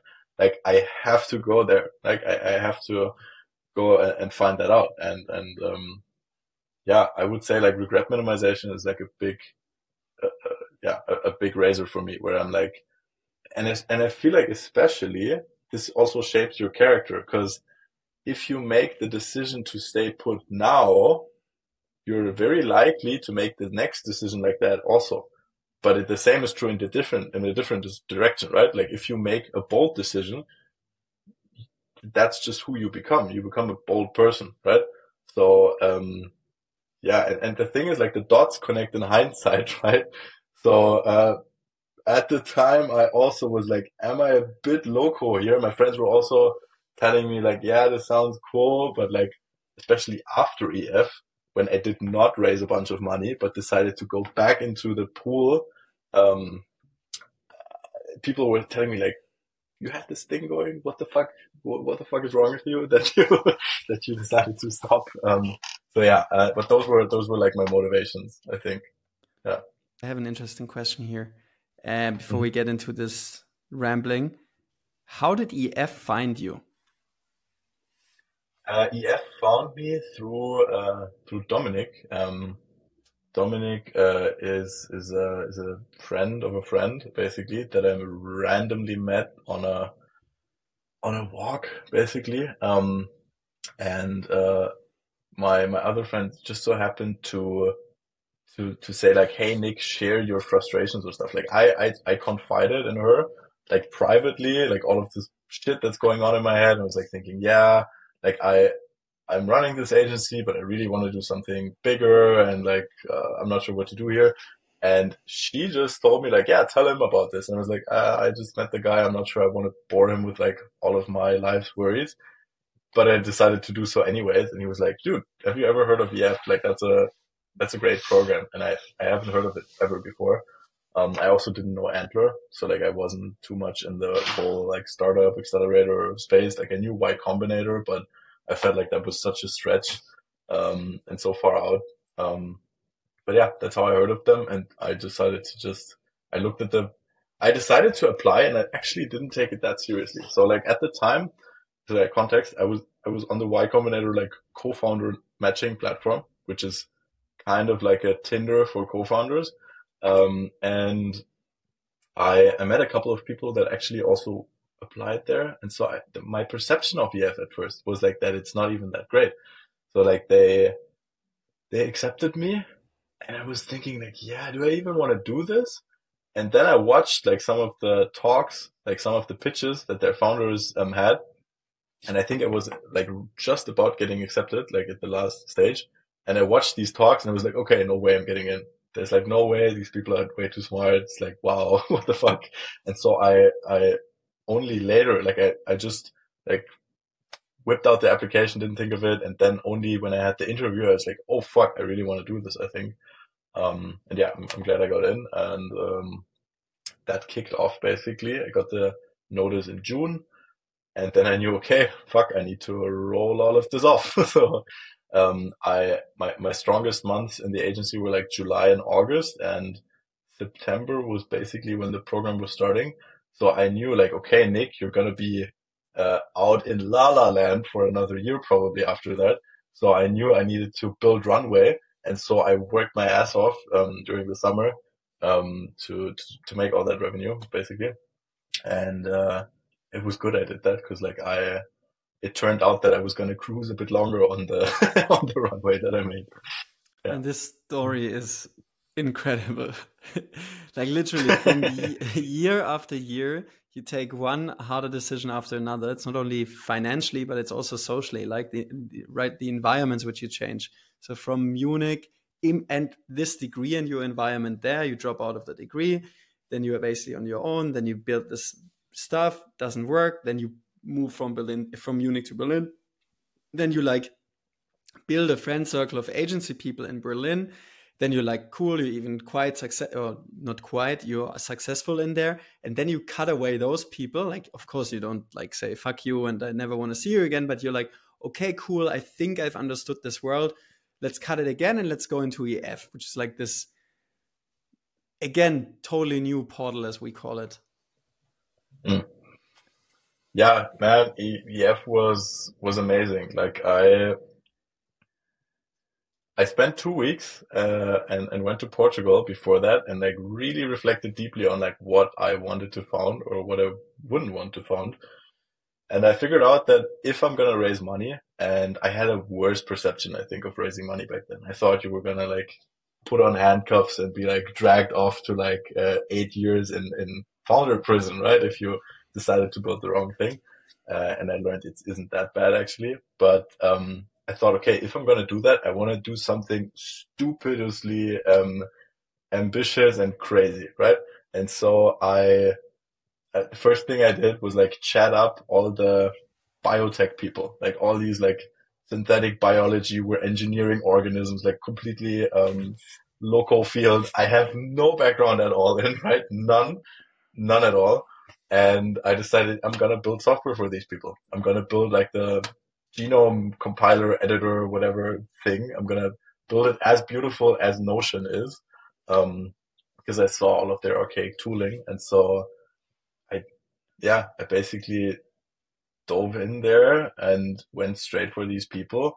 Uh, talked with every single one before EF kicked off. Even I went out to like conferences. I DM'd the entirety of biotech Twitter basically, and I I went into this field where I knew nobody, um, and pretty quickly um, was talking to like some serious people there. Um, so that's just for you like the the what what like excitement can do and I think that was like the most, the most like viciously effective time I spent. I was like on fire. I was completely on fire there. I was like at the peak of my ability because I was just that excited, right? Um, and uh, yeah, I I found somebody who was crazy enough um, to to be my co-founder during that time in EF. Um, his name is Alex Stautel, great machine learning engineer, a lovely person, and um, we interviewed like 60 people in biotech, 60 in two weeks, which is totally insane.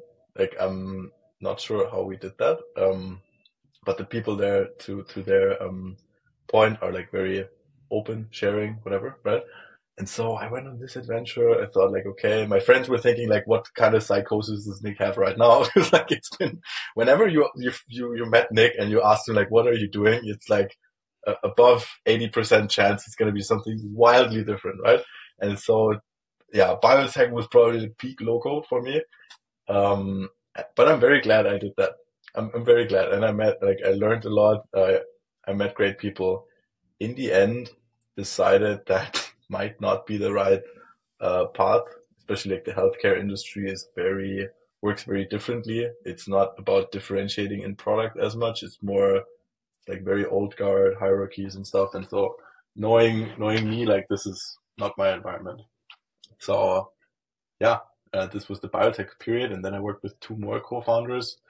Um, uh, yeah, looked at some ideas in e-commerce, but all in all felt like, okay, these ideas are good, but they're not worth like strapping myself to a rocket now, right?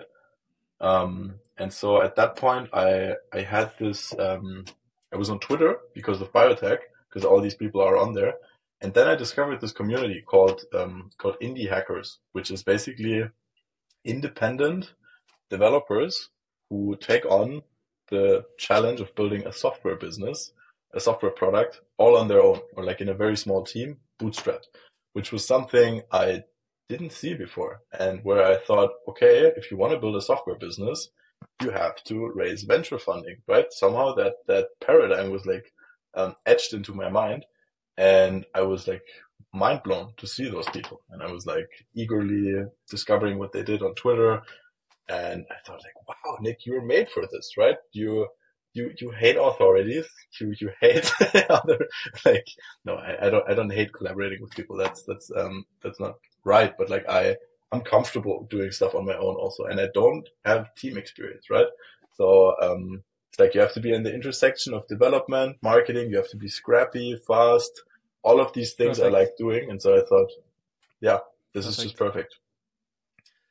Um, yeah, how did you, how, you want to pace, maybe just, just one question because I, I'm, I'm, I, I think this layer would give us lots of value here. How do you regulate yourself emotionally, socially, like what's happening psychologically in this time in Berlin. Because like EF is like, man, like we sometimes jokingly said it, it's, it's like running barefoot through hell. right? like the people are like, oh, you have to found with this guy, or like you have to break up because of this and that, and then you're like building on building sometimes in areas in which you would never probably found a company or something. So it can feel a bit like off uh, until you basically see who you actually are and where you go. I mean, for this, it's amazing, right? To just figure out, okay, who who to collaborate with, who not, maybe doing something on your own, figure out markets, etc. But it's a very shaky time. And so you basically mm-hmm. just mm-hmm. left all of those circles. So again, you're on your own. You know that you're burning your money now. Like, how do you, is regulation, self regulation actually a topic? Or were you like, nah, I don't care. Like, I have my routines. I'm in my 2017 prime state you pump iron, you pump iron, um, you eat, you eat healthy. Um, no, um, I, I think I'm okay with extremes also. Um, but I do have to say like EF was also a bit psychotic on some days. So, um, you do neglect like your, your friendships and stuff. And that's also a key learning for me to like keep a certain layer of like being social and being around people. Um, cause yeah, you're in this for the long game. Like you don't have to like compress out every single bit. Um, anyways, that being said, like, what do I do to keep myself sane? I what did you do? A lot. What did you do in this phase? Yeah, what I, what I did to keep myself sane. You mean? Yeah, yeah, yeah. Yeah, yeah, totally. So, so yeah, uh, like workouts, um, then reading, going to bed early, meditating in the morning. Um, I was reflecting. Yeah, um, I would say probably reflecting and trying to make sense of all of these rapid changes um, is one of the key habits. I, I, didn't have that much structure back then, but I I basically used to create like whenever something bothered me or whenever I had a big problem to like think about or in front of me, I would just like journal out, right? And journaling really um, helps uh, for me to think clearly and like to keep somewhat uh, of a sane mind. Um, but that being said, I I also let myself like fall into this uh, block of insanity. I, I do have to say, like I, yeah, probably most of my time I spent in the last five years, I was thinking, okay, I now just have to prove myself and really um, hunker down for these two months, and then it's gonna be easier, right? And I kept telling my family that. I kept telling everybody that, right? All my friends was like, yeah, I can't see you right now because like I'm, I, this is like really important. Um, and, uh, yeah, it's basically been like that a lot of the time. So, um, yeah, but it, it worked out okay. It worked out okay. I wouldn't say like anything bad happened, but it's something, it's like callousing that you build, right? Like if you've I wouldn't say you have to go through like all of the stress all at once. Like if you're just starting out, um, it's something that you build, right? And like now my co-founder, Steven, um, I, I talked with him, uh, also a lot about this. I think he's been, he's more calloused. He's been through even like much more, um, like ups and downs and like roller coasters and incidents and whatever. And you just develop like a callousing, right? And like a, a resistance to that and you're more you're a more calm being i think going through this. This is also why entrepreneurship is beautiful because you learn a lot about handling other things as well because it's so extreme. Probably uh, extreme sports also have the same. And nick to being a bit conscious of time like what happens after ef like you when when are you like christmas approaches at ef at some point? You're like three months in. Yeah three months after such a or in such an odyssey such a strenuous program feel like eternity right?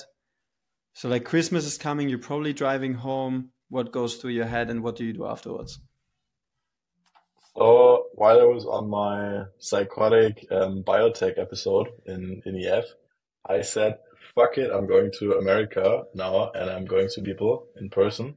So in november i think i just booked flights to to San Francisco, like fly to San Francisco and then back from Boston. So the plan was like spend two weeks in SF, meet all the biotech people, spend two weeks in Boston. And I was even thinking about getting a job in biotech because like I wanted to go there really badly. And to explain that, um, in one sentence, if you tell a programmer you can soon program cells, like you can program like a living thing that just does shit in, in the real world, like that's pretty amazing. Not exactly the case, but that's what I thought basically. So booked these flights, and so I I knew I was going to the US, but I didn't know what the agenda would be. So I, I took some days to wind down over Christmas, but I still hadn't made the choice. Do I go all in in biotech? Do I start like an indie development career basically and like build these own little micro apps. And so I went home for Christmas. Um, I broke my, I broke my pinky. And so that led to me spending New Year's Eve, not partying, but like sitting at home reflecting. And so, um, this is actually deeper again. Um, when I was in the program, I wanted to interview Nico, who, who also mentored me um, now in the in the time afterwards. And uh, Nico told me to go write a eulogy, right? So um, basically, eulogy is uh, when you die, the oration that is being read um, about who who died there, right? And so that was not what I wanted to hear, but it somehow stuck with me. um, and uh, yeah, at like right on New Year's Eve, I was with friends until 10 p.m. They went out clubbing, and so I went home by myself and I wrote my eulogy at like uh, midnight. And like I, I really gave me this film, you would say in, in, in German, uh, this movie and brainwashed myself, right? Brainwashed myself so hard.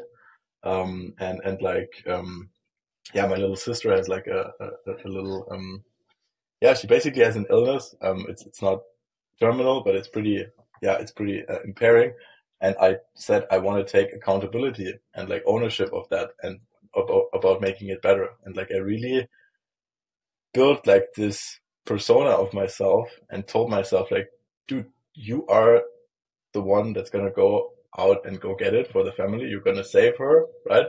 You're gonna make sure she's gonna have kids. And so like I really, really brainwashed myself um, at midnight uh, and said, okay, you're going to the US. You're gonna go as hard as you can um, listen to things like David Goggins, Can't Hurt Me. It's like a book. Um, I can really recommend it if you want to go be a hardo.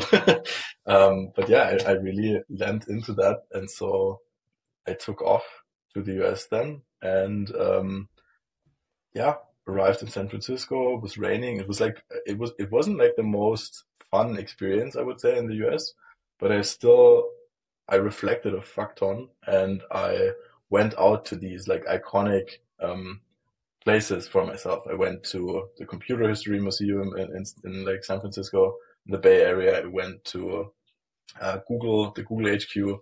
I went to Stanford. I, I sat in on a lecture and like really wanted to take it in and like think about, okay, I want my kids to be here, right? And or like I would have wanted to be here. And uh, yeah, I, I would say like the, the entire time I spent in the US was like brainwashing myself, especially like the first month. And then, um, yeah, I, I actually decided I was not going to do biotech, um, by so like you, half of my stay. So you had yeah. already split up with Alex back then. So you split up with yeah. the co-founder for personal yeah, reasons, probably like not for market reasons, apparently. No, no, it was, it was, um, it was market reasons inside of EF because we said like, Hey, we only have this EF opportunity right now. And uh, if we decide to do biotech, we can also come back to it afterwards. And if some, if one of us finds something more sensible here, then uh, it's also fine. So we both, we only worked together for a month and then we both explored something different. So I explored something in e-commerce, like an ERP, new ERP system or something. I needed something else. Yeah. Okay, cool. And then you're in SF and then you're deciding to break up with biohacking.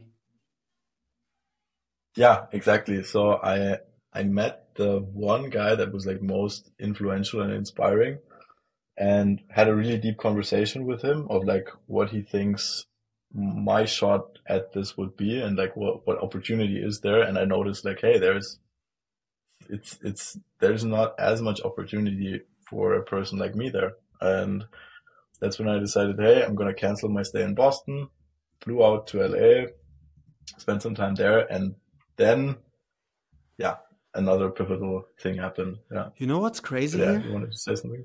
Hey, you know what's crazy? What? It's like, and I'm just being reminded of this. I think EF made you, or not only EF, EF, EF kind of like accelerated this, like this ra- radical making or breaking of assumptions, right? So you like after a couple of weeks in biotech, you meet a top influential person in SF that's impressive. That's super impressive. And then you have a convo with this person and you try to understand basically is it a thing I'm I'm doing or not. Yeah. I just wanted to highlight this because it's also also for us once we re-listen yeah. to this right there's just this emphasis on radical action radical action this is actually also one thing which finn and emil mention about yc and kappa ah interesting yeah i have to i have to listen to their episode um yeah i would say ef was amazing schooling um it was really amazing schooling um in in all regards in regards to how you validate ideas how you um work together, how you assess a co-founder relationship. Maybe they broke us up a bit too early, but like, um, I would say the education was, uh, phenomenal and especially like etching into your brain. You want to kill the risky assumption. You don't want to validate all the things that are probably true. You want to kill the one thing or, or you, you want to kill the idea as fast as possible, basically, which is counterintuitive in a way. And so I did that with biotech. I gave myself an ultimatum. I said like, Hey, either I'm going all in and I go get a job or do whatever is necessary, or I kill this, right? And uh, I decided to kill it, and then yeah, so basically, um, with, with with that little biotech episode out of the way, uh, I I got back into AI, uh, something that I've been looking at like for the past I don't know three years, and then very closely ever since GPT came out. Not Chat GPT, but like GPT three, which is two years prior to that. Um, and we like played around in the playground and stuff. And so I, of course, Chat GPT happened in November before. And so I thought, okay, uh, this is also very, very, very interesting and more um, symbiotic uh, to uh, what I knew as a programmer, right? And so I decided to like um, go pull myself into AI and already started working on that like late December, I would say, on some projects. Um, yeah, and then spent time in LA and wasn't that remarkable. I worked on some things, built like a little AI coach, uh, where you would index somebody's entire transcripts and you could ask him any question and he would reply with the knowledge that he had and like those kind of little like projects. And then I met, um, yeah, I met a very key person now, which is my now co-founder. So I, I was sitting in a WeWork at 9 p.m. on a Sunday, um, just being a psycho. And uh, there was another psycho sitting there. Um, saw he had a pitch deck open, and I was just asking him like, "Hey, what are you, what are you doing? What are you building?" Um, and he introduced himself um, and, and, told me about like his his company then, uh, which was something in cybersecurity. Um, it's called Opal, and uh, yeah, he uh, he told me that uh, I should definitely go see New York before I fly back. Told him like, yeah, I don't know that many people, and uh, he he just he told me like, yeah, I'm, I'm, gonna show you around. And then a couple days later, he texted me, by the way, you can crash at my room, and where I'm like, wow, this is something that wouldn't happen in Germany likely. Like the just uh, the the kindness to strangers and also like the trust in a way. And uh, yeah, then flew out to New York and spent an entire month there, um, which was also pretty formative. And that was when we started working together, right? So, um, yeah, uh, I, I, flew over. I asked you, hey, do you know anybody? Anybody cool? And then uh, you you said, yeah, but in return, I'm gonna screen share and uh, pull you into the Excel spreadsheet of Doom, and and that's where that's that's where the next psychosis started. So I thought I thought I was just about finished with the venture backed world, I thought I can now uh, finally close this down at peace and build a bootstrap business. And then uh, comes along and like pulls me back in. Yeah, so you met Andre, who you will also meet next week, I think, in New York, right? He texted me. Uh, yeah, correct. So I connect you with a couple of friends in New York. I think Andre and Krish. I'm definitely recording. I'm hoping to record an episode with Krish and also text texted Andre. Let's see. And um, great people. Yeah. Yeah, so then you meet them in, in NYC, you hang out there, and we start ideation, right? So I'm like, just to give some mm-hmm. background here, at this point in time, I'm like, I don't even know, was it February or January? February, I think. February. Yeah, I, I wasn't. I wasn't in LA until until yeah. Like I think I misplayed some parts of EF, right? So I brought a co-founder already with me. Um, to the program and then uh, who was also non non technical. So I just leaned into the technical people a bit too late. Like we also met very early, and then just had one or two ideation circles cycles with technical people, and so by by January February F is gone. I'm on my own, and I'm still in my old paradigm of like. Um, I need a techie. I need a technical person. If not, I cannot build venture back. Because, like, for me, it's been less iterative than for you for me it's been like i've been in this venture back world the entire time so i'm like man there's one dude in the entire program or like there were there were three dudes who i really liked i think or a couple of maybe maybe even more whatever but like three techies with whom i really clicked. And like one of them was you and i thought in the beginning uh, nick did e-commerce so like we probably cannot collab or something because i want to build tech. I don't know. Um like great remark here by the way to to myself. It's like so so a being very careful in first assessments because you're always assessing on your prior experiences and on your limited knowledge. And number two is like taking into account learning speed right? Because like your pace of learning i think is insane. And so um yeah anyways so february i'm there on my own and i'm like yeah fuck like you like there's legit maybe there's a there's some hope that that Nick is uh, on the market, and so yes, like when you're reaching out, I'm like, this is a sign for, sign from heaven, man. That's amazing. I'm like, yo, bro, I'm fully ready. Let's go, let's go, let's go, because I'm building up this conviction that it's legit just about starting, right? So that's why I've like once you reach out, I think I'm currently at this at this moment I'm in Antler and uh, in Antler, to be fair, I think most of the techies or many of the techies were actually from EF. Um, mm-hmm. And so I'm like, hmm, uh, yeah, I guess whatever. Yeah, I thought like Nick is an amazing dude, and uh, then I have all of the spreadsheets ready, and we go into full sales tech ideation. Yeah. Yeah, and that was that was amazing. I honestly like I learned a lot in at EF, but I felt like I I picked up on so much stuff where I was a bit resistant at first of like all of these frameworks. And I was like, yeah, is this really efficient? And like, uh, it's not efficient, but it's effective. um, we, we used to joke about this. Um, uh, yeah, Chris told me, uh, taught me a lot of like great, great frameworks, which I now also brought to this ideation. Um, so yeah, I, I think it was a great mutual learning experiences. We started out in venture and then I think after a month or something of uh, manic depression again, um, I made. I think I, I told you like, hey, either we're going into something that's like bootstrappable or like not this. I just wanted to like not keep doing uh, this like uh, unicorn hunting that we did, um, or I'm gonna go out. Right, uh, I'm gonna leave uh, or I, I, think I didn't have to put an ultimatum or stuff. I, I, just told you, and you were like, "Yeah, yeah, I get what you're saying. Let's try that, right?" Um, but that was at least what I was thinking, right? And so we decided to like pivot a bit to a hybrid strategy. We built like the Frankenstein, basically, of uh, maybe in the end, like we're gonna be a scalable Man, venture I... product. But at first, we start bootstrapped. It was like the most crazy as. Uh, like connecting the dots, um, bored. Man, like long story short, we spent like one or two days fully in Miro probably, or like a couple of remote sessions in Miro, who's re- where where we still have the recordings, I think.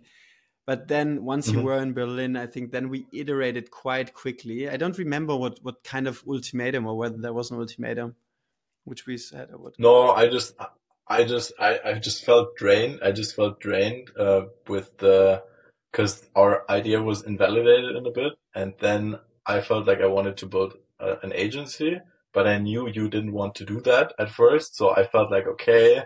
I'm just gonna tell you what I want to do now, but I expected you to say, okay, it's no bueno. I want to build venture, right? And then we kind of found a mix. But like in my head, I had this like uh, either that or like I can't keep doing this. so, yeah. I, think one thing which solved solved the knot at some point was like just selling, right? Yeah, totally. Just, just the pragmatism, just getting getting a foot in the door. Man, that's like, and this is where for me at least like the paradigm flipped, right? Like just do something which you can control. Like I'm from this, yeah, just sell, just pick up the phone. I'm from this like, university. Man, it's a bit like Yanis says in one of the episodes. Also, you you probably didn't listen to it yet, right? I Not yet. No, no. I'm gonna. But Yanis tells this story that he like started at BlackRock sales, like derivative sales or whatever, portfolio management, and there was one hot phone. So like he was he was very young and it was like his first real job or something phone was ringing and Yanis didn't want to pick it, pick it up. And then people were like, man, pick it up, pick it up. And Yanis was like, fuck, fuck, fuck. And like, and then of course he picked it up. And then through doing this over and over again, he discovered his like skill and his like ambition in the sales area. Even then went to Fireblocks, Google, Reddit, everything, right? And has become a seller. Like his identity is a tech sales guy. And um, I, I assume at least if I can say this. And I think this is a bit what also happened here, I mean, I've done sales before, but like this moment of like actually selling this and going away from all of these frameworks. Yes, the frameworks are beautiful and stuff, but like what's even more beautiful is when a person says, I'm paying for this. And mm. so like this was a, a, a, yeah, learning for me, breakthrough. Yeah. Yeah, and this basically kicked off the journey. I think for you, I, I feel like we, we kind of like just synced our world, worldviews in a bit, right? We were coming like from yeah. two very different different points. Like I had this very pragmatic, bottoms up, make money, um, like build a sustainable whatever small business, and you had this like prestigious, employed, like high roller venture world, right? Like of all these people with like long levers, right? Um, yeah. so, so that was like a really fascinating uh, thing to combine. And so like I really enjoyed our, our time there that we had together, like learned a ton. And then, yeah, I, I feel like we, we ran with this. We experimented a bit, right? Um, you can also feel free to go ahead and uh, like, uh, pick up from there, uh, the story, whatever you want to tell. You can tell the story.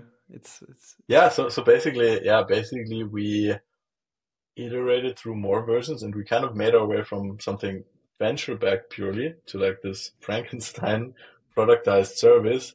Super complicated. I'm not sure if you know the meme, but there's like the the 50 IQ guy, the 150 IQ guy, and then like we were in the in between zone, in the struggling, like fuck, oh my god, we need to build this complicated, like scaled up uh, entry vehicle, and then later and it's like, I don't know, uh, but, but it was fun. Um, and then we decided to turn pragmatism to, to the top. And then we decided to just sell a product that I built back in January, February. So we just started cold calling. Um, you started cold calling all of these transcription companies, um, transcription agencies, and we started plugging this product. And yeah, it was just a great overall time. And I feel like that was probably yeah, that was then right right before our mastermind, right? So this was April then, April 2023, and then we had this pivotal um, uh, mastermind session that that in, uh, Nico invited me to. Um, and I said like, hey, I'm working with this guy, Chris. He's really amazing. Can I tag him along, right? And so we flew out to Crete um, and spent ten days there. Uh, Chris initially got sick so I'm not sure you had COVID or something, right? Or like you you had some. No, clear. I was some, ultra sick. Ultra sick. Something bad, something bad in your system. I was like, oh fuck, crazy. Okay, he's not coming with me now. Um, but he he flew in then three days later, and there he got the full injection, I think, of uh, agency people. And I also feel like I learned, uh, I, I I got to know more high level agency people, I guess, or like more hardcore agency people that have been in it for like five years or something. Um, and so yeah, that was really exciting. But I would say the key takeaway from all of this time, and I think this is something that you actually can tell better, um, is the process of working with uh, Nico, and then also uh, I, I would say, yeah, just just deciding that we were gonna not work together directly anymore, but that we're gonna be in like a fighter jet co-pilot, we called it, like just um, flying on the same altitude um, uh, next to each other, right? And so I felt like that was the beauty, I, I, would say, of Crete. That and some of the impulses of like belief in yourself, working with systems, um, and uh, this this basically kicked off, yeah, this beautiful journey that came afterwards. So like May May first, I recall, we we went back and we ever since then, we, we like, we continued to hang out. We saw each other basically all day. We were sparring each other's ideas. And like to this day, we, I think we basically have a complete download of like what the other person is currently faced with, the challenges. And this was like the most, um, yeah, the most intense, I would say, entrepreneurial sparring that I had with somebody and also like live sparring, um, which was just very serendipitous, right? And this is also the, the idea of a mastermind then, like a very small one in a way of uh, like, hey, you put two minds together, not even working on the same problem, but it was almost all, also like, like being a, so, so yeah, we had, we had a great, great time there. Yeah. And um, if, if we, if we look into your, your mind now, how you operate, how does it look like? What are your markers? Like what is your maybe even what's what's changed from before the mastermind after the mastermind if this has been a crucial point for you and mm -hmm. or mm-hmm. like maybe the mastermind is even like the, the, the, the, when you call it syncing of our worlds right or syncing of the you understanding the vc world a bit better and then also diving deeper with Stephen at some point and still mm-hmm. also actually going deeper in the circle of control, which is at least what I associate with the agency and bootstrapping world. Like, how does your if we if we assume your mind is a living room, how does this living room look like? Like, what kind of books are lying around? What kind of routines do you do? You know what I mean? Yeah, I love I love the analogy. So um, I would say the system that we took with us there was um, living by by your I, I, would say like the things that come naturally to you um, and designing a life around those. And then also i would say um, and this is very inspired by the book seven habits of highly effective people which i'm going to touch on in a bit. Um, just accepting that you are the creator right? That you can shape what you're doing that you can like listen deeply to yourself and find out like what's actually important to me and then engineer your system of life around this, right? So like to design basically, uh, basically a game that you're playing, right? And so this is, this is all pretty vague, but, um, I would say I, I had this sense of intensity and like taking things just very seriously and like reading literature very deeply and discussing it with you also and developing this shared understanding of like what we want to do, um, which was really profound and which I didn't have in that intensity before. So I think I've never done as much reflection and planning as in that time. Um, uh, I recorded, or we both recorded, uh, a check-in video, a couple minutes, and a check-out video every single day for like three months or something. And I still do the check-out videos up until now, um, to this day um, where I just do like a little roundup of the day, right? And um, this just makes you very conscious of uh, what you actually want to do, what's actually important. Um, and uh, yeah, I cannot uh, like uh, emphasize the book Seven Habits of Highly Effective People by Stephen Covey enough. Like that, that reading that book like basically three times now and really internalizing it was very important. And over this time, I, I built my own set of principles and, and values um, and also discuss them with you, reflect on them, um, remind me. So, so like my, my system right now, like I have it is uh, every day I, I start my day with routines in the morning, like cold shower, all of the stuff. And then I do daily planning. And in my daily planning, one of the first items is um, reading through my principles. And then I take one principle that I focus on each week. So just to give like a sense of what these principles are, these are like be proactive, right? So, um, identifying uh, things that you, uh, yeah, that you basically should do in advance and like, uh, going to the other person if there's something, um, you disagree with, planning your week in advance, like all of these things are basically proactivity. One thing, right? Focusing on one thing. That's something you just held the book into the camera um, where you're you're like viciously asking yourself every single day, every single week, like what of this actually matters, and if I can do only one thing each day, like what is it, right, that I'm doing? And so um, this is basically like, like a set of principles that I try to inhale, that I reflect on, and that, yeah, it's just been very a very good set of guardrails, right? Um, and I feel like people act in a principled way already, oftentimes, but they don't realize it. And for me, what I noticed, like now that I've written them down, I can identify if I'm unhappy about something or if I don't feel good about something. It's maybe because I violated a principle, right? Because I didn't respect a principle. Like I, I didn't consistently go work out. That's why I'm feeling like sluggish or like more irritated, right? And so it, you do constrain yourself in a way with this discipline, but discipline also like liberates you in a way. And so I would say this has actually been reconnecting with my 17 year old wise self, like fully now, uh, that I am, yeah, just taking these things seriously. And it's not like I walk around in, in my day, like being grim and stuff, right? I'm very, uh, I don't take, take everything seriously, but just these core things, right? So that's kind of the paradigm, right? I've been, I've, I've taken the long, the long, the scenic route here, but, um, that's what I took away. Has anything changed if you compare your current perception of the, the lenses with which you look through the world to with which you've looked at the world one year ago when EF started? Exactly one year ago, by the way.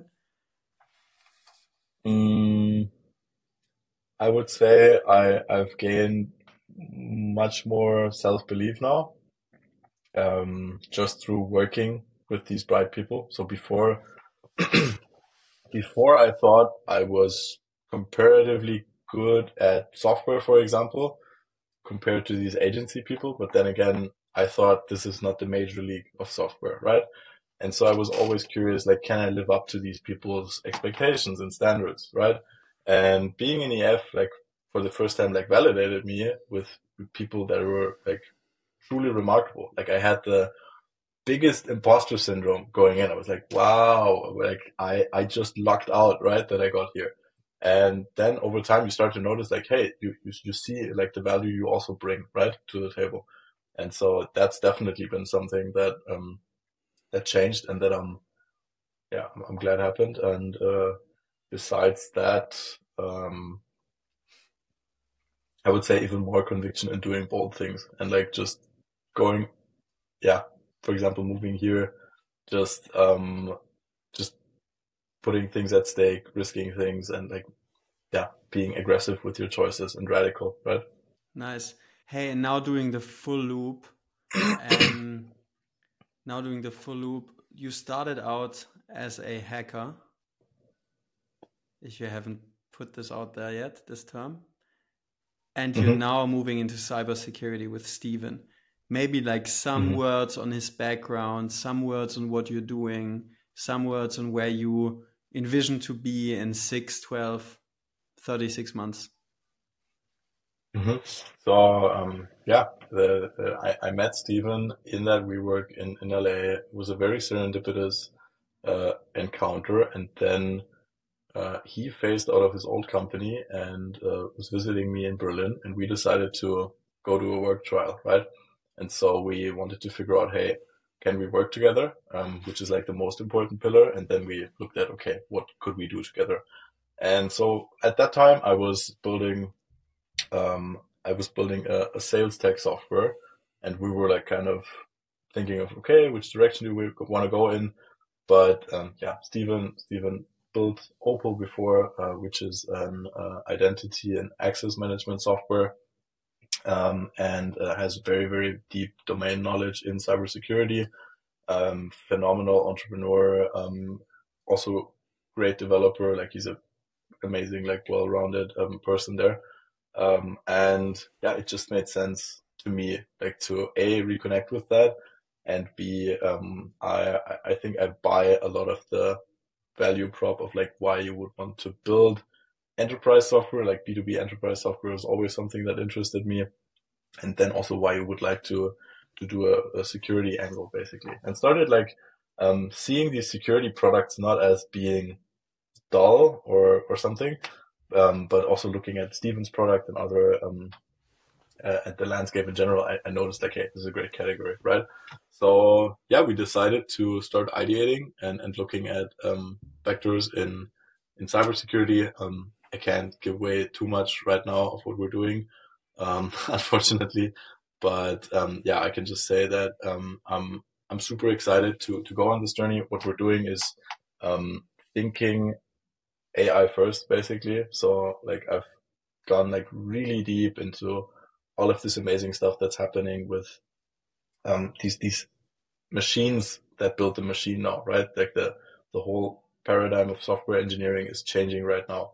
Um, the the team sizes that you need for certain things, the type of types of engineers, the types of considerations that you have, all of this is changing, and I think like this is like now, just like the internet, one of the most like um, times with the greatest opportunity to go build a company, and we're we have the privilege of building something from scratch now to rethink like a lot of these things. So um, I would say, where would I like to be in six months? Um, I, I set a new one thing for myself, which I I want to re-engineer, but um, it's like getting to a million in ARR um, ASAP. um, so yeah, it's it's very simple. Like we, I, I want to build a sustaining uh, business. I want to uh, innovate on the way uh, we ship software, right? Uh, I want to build a really killer team. Um, I want to connect with a lot of amazing people here. Uh, last night I just signed up for like, I think 10 AI events or something here or uh, for the next two weeks. Um, already been to one, uh, from Andreessen Horowitz on Wednesday or something or Thursday. And yeah, just the quality of people here. Like I, I feel so much conviction in the move of going to San Francisco here and, uh, just being here, trying my best, right? Building this company yeah, I'm, I'm very excited about that. Man, you've been so formative on how I perceive myself, my skill set, my where I can go, and why. Because you've basically given me a tech injection, like a baby tech injection, of course. Like I still don't write code, etc. I know that you've basically given friend of yours, friends of yours, other friends a real tech injection who actually like have run their own companies, write their own code, successfully ship it and sell it but like you've given a baby injection to me and this is also part and, and you've basically shifted my view on this entire future of work. Now influenced me on like how my narrative and what i'm building is and what i'm uh, providing basically to the world is is influenced. What's your worldview on future of work? And how is like you for instance just to give one nugget here already in advance it's like for a long time you ran around you were like singularity is just around the corner. I think that you will you will have like new roles of of of, of building like a new generation of machines basically. So just how you built like there there were people sewing clothes back then. You then had people who built the sewing machines and then the machines sewed the clothes, right? And like our economy prospered a lot from that and the jobs got better and better and better. And I think what will happen now as well is that we will have a new generation of machines to build that then execute on things that are maybe a bit boring for humans, right? So I think the quality of jobs that we will have and the satisfaction of jobs and like how how much each individual can really do what they want instead of doing just something to earn money uh, will be um, will be amazing. And like I'm not sure like if we're gonna have a long takeoff until like AGI and, and artificial general intelligence, super intelligence like takes over. Doesn't really matter, but like I'm I'm such an optimist in that our lives will get better, the jobs we're doing will get better. All these um, poor analysts in finance won't have to do as much uh, shitty Excel copy pasting. I don't think I don't think it's it's horrible necessarily. I just think that um, you won't have to do as much shitty work, and mm. that is um, that accounts for everybody. Because like, there's probably lots of things that these people in finance do as well that are amazing and that are fun, and I think they will get to do more of these, right? And so I believe we will just like uh, continue to just elevate um, our standard of living. Um, I think that cost will come down of like our goods, so I'm like super optimistic that energy price will go down, like no, no clue on when and if fusion will happen. Like there's all of these things, but um, I think we have so many things going on right now that are just make me so bullish on, on the future. Um, one of those things that I that I also shared is like look at China and, and India. Like they basically came online, and I don't want to be wrong here, but uh, we just had a couple hundred million Europeans and Americans before. Uh, a fraction of them are academic, and you have all of these like hyper disciplined, trained like Indian, Chinese people that just came online like 10 years ago, 20 years ago or something. Uh, uh, and now they have the internet to like not all work on the same thing. So I think we're gonna solve so many things in like medicine, in in uh, energy, computing that we're just gonna live in a world full of abundance, and it's not gonna be recognizable probably. So um, yeah, I'm I'm very bullish on on the future. Uh, I'm I'm very excited because I think we're living in probably the most exciting timeline because yeah, I mean we we grew up almost pre-internet or pre it being a thing. Like it was just coming along for you. I mean, of course, you're older, but even for me, like I, I played Legos in my childhood and all these things, and now you have these like frontier AI models and craziness happening. We can engineer cells, like you can you'll be able to fix like so many illnesses just by like reprogramming the anomalies in your body, right? So yeah, I, I can just rant on about this, but I think this is the most amazing timeline you can live in. So uh, yeah, so much excitement and like exponential takeoff. Uh, maybe accelerate.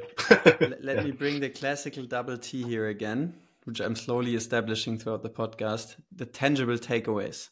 What are the mm-hmm. tangible takeaways for non-techies here?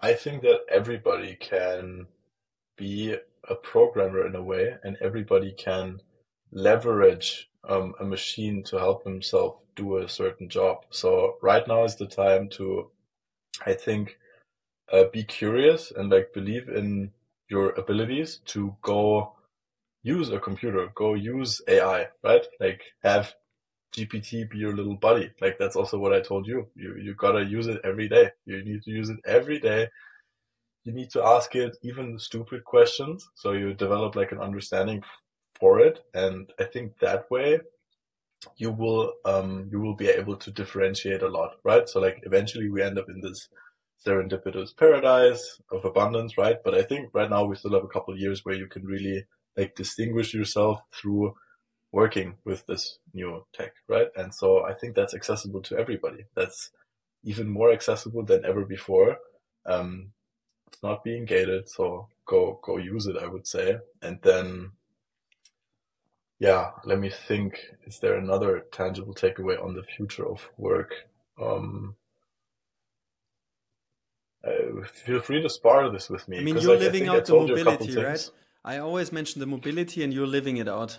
Like Yanis, also who I interviewed, right? Like he's moving depending on which company offers hybrid remote. He's worked for Tel Aviv, for New York. Like he's just now he's in Amsterdam, was before in Berlin. There, whatever. Like he's just moving. You're like you just moved literally like one week ago from Berlin to San Francisco. So like the mobility aspect played. At least it doesn't also seem to be a con- restraining variable in your head. So you're like already living in this paradigm, right? So I would think that um the environment for me has been like such a decisive factor and i think it's a spectrum of like what you want to do. Like how much you want to save your life how much you want to invest in development in a way. I think you can have both right?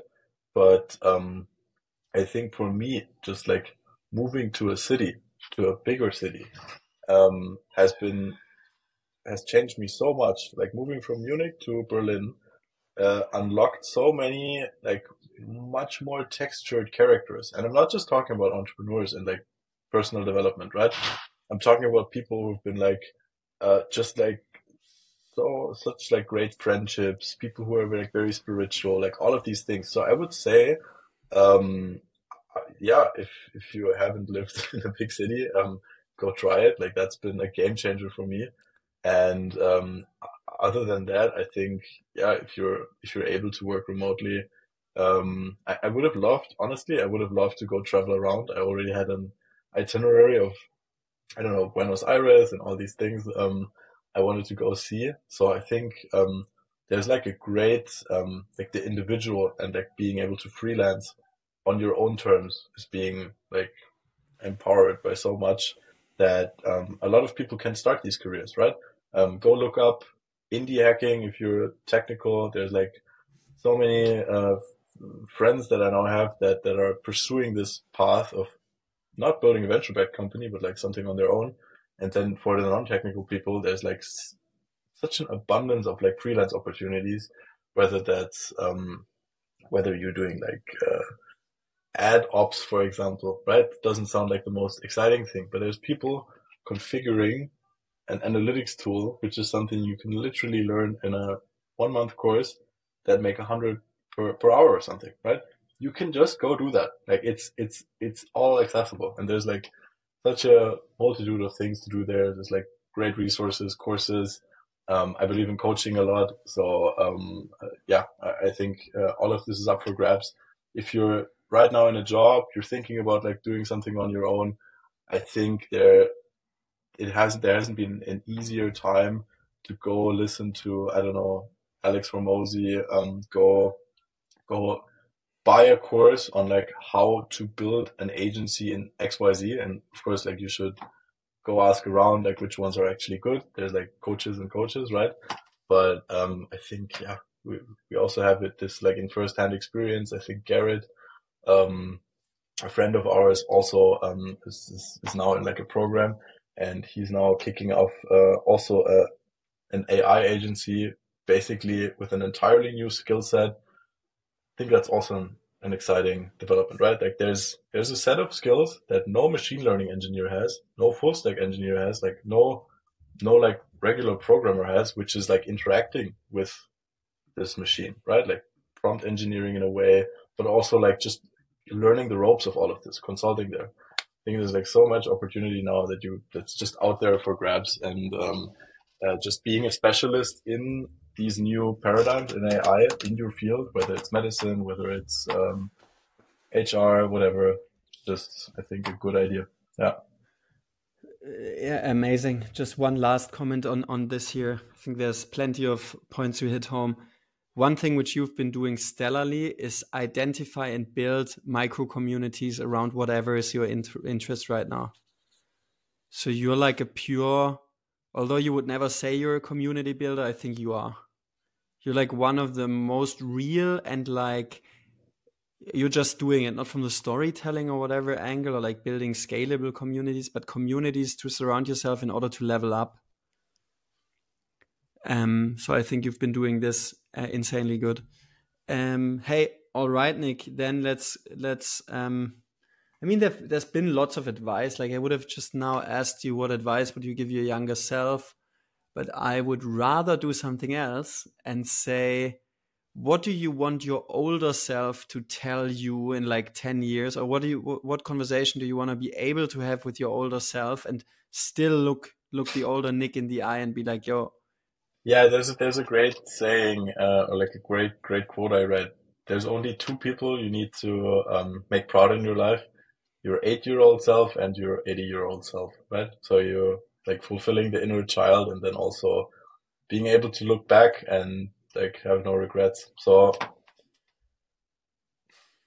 I would say uh, to me, like since I'm since I'm on a path where I like try to push myself a lot, uh, I would tell myself like uh, the journey is the reward, right? Like enjoy the ride and also like allow yourself to live in the moment, like maybe be 10% slower or something, but um, arrive, like feel into things, right? Um, give, give relationships more weight. Um, so I think that would be something that I might regret, right? Like if I just rush through these, uh, through these steps, right? I, I, that's what I've been doing kind of, Like I've, all my stops that I had were like very short lived and I think that's been good in a way, but I hope that I can somewhat at least like enjoy and settle as well. And I think that's like for everybody who's pushing really hard, um, that's listening, I think that's also something that's great to be reminded about, right? Hey, but I think this is already a beautiful end. Uh, I'm very happy to be able to count you to my close friends. Uh, thank you very much for your two hours in of your morning over here, and uh, ultra happy to have recorded this. We'll just now check to make sure that it's clean. Uh, this is like super. This is amazing. Yeah, uh, I I share this. Yeah, um, so yeah, super grateful for for having you as a friend, and like this has been super fun. Thanks for listening to Nonlinear. If you like the content, subscribe to this podcast on Spotify, follow me on LinkedIn or Twitter. That's at I am Krishy3, 3 as the number, and Krishy with S C H I. Reach out on any of the platforms if you have comments, questions, or just want to chat.